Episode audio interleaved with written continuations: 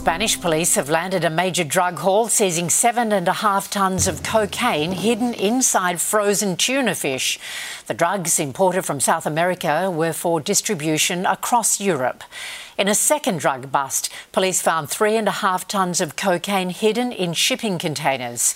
20 people have been arrested.